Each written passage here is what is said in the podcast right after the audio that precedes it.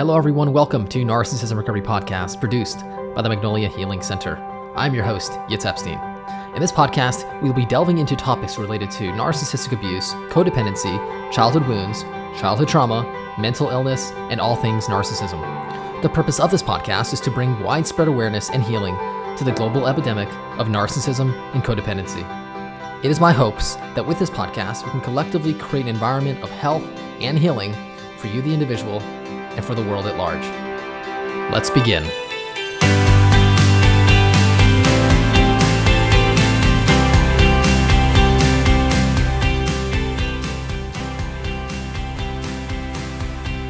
Hi, everyone. Thank you so much for joining me for today's episode. Today, we're going to be discussing the root of defensiveness. So, I imagine we've all gotten defensive in our lives. We probably know people who get defensive. And we most usually get defensive when we, let's say, feel accused of something we didn't do, or let's say we feel attacked unnecessarily. So today I wanted to talk about the root of defensiveness, some of the core reasons of why we get defensive. And the reason I wanted to do an episode on defensiveness is because it is something that has destructive qualities. It has the ability, the potential to get in the way of our relationship success, especially our intimate relationships, and really inhibit our ability to hear and ingest important information regarding what we need to know in order to be happy, to be healthy, and to grow to our full potential. So, to begin, when we get defensive, uh, when we are in a defensive stance, it means that we feel or believe that there is something out there outside of ourselves that we need to defend against. And uh, this is something that, let's say, we feel is stronger or bigger, that's going to overwhelm us if we're not going to be defensive, if we're not going to protect ourselves. So we can see from this, we can infer that defensiveness, in essence, is a fear based protective mechanism. Now, what we often fail to realize mostly because defensiveness is usually associated with a highly emotional and reactive state, is that we usually are afraid of something and are defending against something that's actually going on inside of ourselves. So let's say someone is going to say something or has the potential to say something or do something that's going to activate our defensiveness, the thing that we fear, uh, if we're going to get to the root of it, is some sort of emotional experience or, or some sort of psychological psychological experience inwardly uh, that's going to render us feeling powerless and, and ultimately ashamed. So from this perspective, what we're doing is we're confusing the need to get defensive and protect ourselves with seeing our inner emotional state as being overwhelmed and ultimately not seeing what's going on inwardly. In essence, we're too reactive to see that. If we were to slow things down and pay attention, oftentimes what we're being reactive to is, or what we're defending against, is someone outside of ourselves awakening something within. Now, in addition, when someone gets defensive, it's usually because they are taking something personal. They're seeing it as a personal attack. And this is really the nature of ego. It's to take, take things personal and ultimately not of the soul. The soul does not uh, experience things this way, the authentic self. So the ego, which is fragile, it's usually threatened by the truth and in fear of being uh, being exposed as ordinary, ultimately being uh, being less than, right? So when we are getting defensive and taking things personally, it's a high chance that, or at least in that moment, there's a high chance that we are coming from an egoic perspective. Now, the ego is the part of ourselves that sees ourself as separate from the world, from other people, and therefore it's in constant need for protection from that which is bigger, stronger, and that which can overwhelm it, that which can defeat it.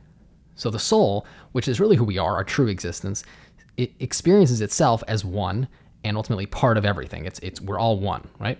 So it, it, therefore has no desire to defend since there really is no other. If we are all one, there's no other thing to defend against. There's really no reason to fear anything because it is connected to all there is. So there is no separateness and ultimately there's no threat, and so therefore the soul has no interest in getting defensive. Now, the nature of the soul, of the authentic self, is it loves feedback and it loves honesty, it loves transparency, because the mindset of the soul is expansion and it is growth. It has no interest in defending or denying truths, uh, defending itself against against people or, or emotions, because ultimately it's extremely powerful in its own right. It's unconditional love. It's the power of of pure love, and therefore it doesn't. It's not threatened by by anybody or anything or any emotion because it cannot be diminished. It is innately powerful. Now, the ego, on the other hand, it sees feedback, it sees the truth, transparency, uh, and being vulnerable, right, is counterintuitive to its existence, and therefore it defends against anything that makes it feel small or that potentially could could overwhelm it. So we can see from this that people who are very defensive, are always on guard, let's say intellectually defended, they take everything personally, let's say they're very fragile inwardly, they're usually identifying with the ego as who they are, Um, and those people who are, let's say, calm, who are inwardly peaceful and very confident and uh, self-trusting, they're coming from their authentic self, which is the which is the soul. People who are extremely defensive are very difficult to be around. I imagine we all know those types of people who are just impossible. Any type of feedback about their behavior, about their the way they show up to life, uh, any there's going to be a massive aversion to any form of self-reflection and feedback about their behavior, which just makes it very difficult to be around people like that. And as a result of that, uh, they rarely take accountability, and you end up having to just suck it up to be in the relationship with them. And if this sounds like a narcissistically uh, abusive relationship, then uh, that would make sense because narcissistic abusers are very much ego identified. In addition, we get defensive because we have wounds, right? When we have wounds, it is perfectly common to have defense mechanisms to protect ourselves from getting hurt again, like we did in the past. Now, the problem is that when we have these defense mechanisms, mechanisms, and then when we very quickly get defensive, we're usually what we're defending against is any form of intimacy, emotional intimacy, present moment awareness, or vulnerability. And uh, ultimately these things are threatening because they're going to activate our wounds when we were vulnerable, when we were taken advantage of in the present moment, when we were emotionally, uh, or if we have emotional intimacy wounds. And ultimately, if we have those defense mechanisms, however, then it's going to get in the way of our intimate relationships. So, in relationships, specifically intimate relationships, when our partner triggers these deep and painful wounds, which is mostly going to be the case because that's what intimate partners do, they are able to access those deep part of us, those deep parts of us, they're also going to trigger the defense mechanisms that subsequently follow. And this is why, if we have a history of being wounded, if we have deep childhood wounds, if we have intimacy wounds, and our partner, when they trigger these wounds, it will very much feel like they are the threat and uh, they are the person we need to protect ourselves from, when in reality, most of the time, they're simply waking up old pain and it's not their intention to hurt us, right? In these instances, if we are too reactive, right, if we're way too defensive, we're going to let's say retaliate or project all that rage, anger, and shame onto our partner and uh, and hurt them, and, and we're really going to miss our whole internal experience that is the root of our suffering, which is our deep need for for for healing. So in relationships, it's very common that we get defensive, right? When we feel guilt or shame, uh, regardless if we've actually done something wrong, let's say we feel like a disappointment. Now, this is especially the case if we struggle with these deep wounds, if we have deep shame, and let's say we have a, strong, tyrannical, self-judging inner critic that gets activated uh, when we do disappoint, right? Now, the issue with this and, and, and defensiveness is that it pushes people away and uh, really creates a barrier to our partner. Uh, it creates a, a wall, and, and it has the ability over long term to break down the trust and the safety and ultimately the, the bedrock of a, of a relationship. Now, when we are defensive, we are going to be holding back, right? We're not showing up whole. We're not showing up authentic, like our true selves. And, and ultimately, we're not at peace with ourselves. And this is a very hostile emotional state that certainly doesn't set the tone for healthy intimacy. Now, in addition, defensiveness also infers that we're hiding something, right? We're defending against something about ourselves that we don't want to accept. And as a result of that, we're, we're not being transparent. We're not really tr- being our whole, authentic, vulnerable uh, self. Now, this lack of transparency, even if we aren't necessarily trying to hide something from our partner, even if we aren't necessarily keeping a secret, um, oftentimes we're holding a secret from ourselves. We're defending against facing our own truths. And when we do this, we're in essence, we're not being open, we're not being honest, and that lack of transparent communication is going to be breaking down the, the bedrock of intimacy. So when defensiveness happens in intimate relationships, it's very common that the partner who is being defended against is going to be suspicious since defen- defensiveness is the opposite of trust and transparency. Ultimately, like we mentioned, it's holding back, it's keeping some sort of secret, and the partner that is defended against may push back, right? harder to get that clarity, to get that communication, uh, to get that transparency, which then sort of furthers the, the, the, the defensiveness of the other partner, and that creates a, a gridlock and a defensive stance that is uh, that is very difficult to undo, and ultimately it, it eventually breaks down the relationship. So, according to Dr. John Gottman of the Gottman Institute, he described that there are four methods of communication that are most likely to lead a couple to divorce. He called them the four horsemen of the apocalypse, namely criticism, contempt, stonewalling, and defensiveness. So, obviously, one of them being defensiveness, and Dr. Gottman recognized that these patterns over time, you know, whilst in the, mean, in the, in the short term they may not seem necessarily poisonous, uh, but long term they have the ability to poison a relationship and ultimately break it down. So, a couple of closing thoughts with regards to defensiveness.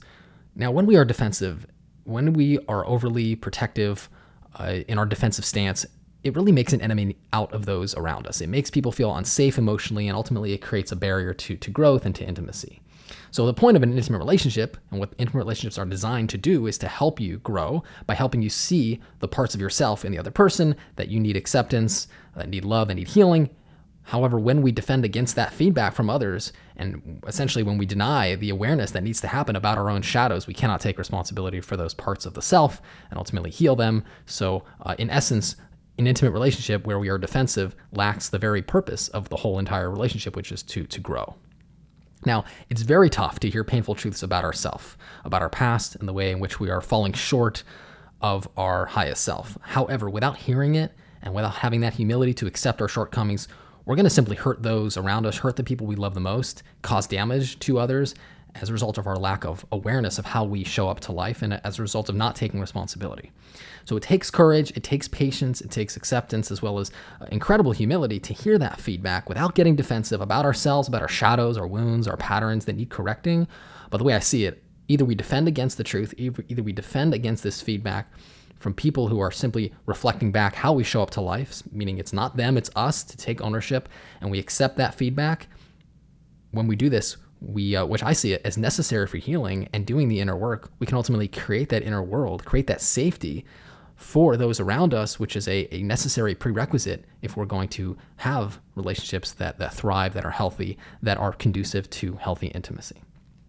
So, if this is a struggle for you, if you're struggling to uh, with defensiveness, very common. Uh, ultimately, we may not want to be defensive, but if our triggers, if our if our if the feedback we get from other people, sometimes it's a, a small comment or sometimes it's a facial expression, and we just get so hurt. Uh, it's important to use that information, use those emotional reactions as triggers, and understand that they're there for you to heal. And when we use that to heal, which is important because by waking up that old pain, we are able to access the pain that needs healing. And when we do use our relationships to to get that feedback and when we can hear it and accept it ultimately we can take the steps to heal. So if you are struggling with this feel free to reach out to me. It'd be an honor to work with you to help you work, break down those barriers of defensiveness and be able to connect with your partner uh, not react to them or project onto them things that have nothing to do with them but ultimately be able to face your inner world so we don't defend against the information that's coming, usually through our own self, that needs to be worked through, processed, healed. And when we do that, we can show up to life more peaceful, with equilibrium, with balance, uh, with, uh, with, with love, and ultimately set ourselves up for relationships with other people where they can feel safe, and that creates an, uh, an incredible, intimate, fulfilling relationship.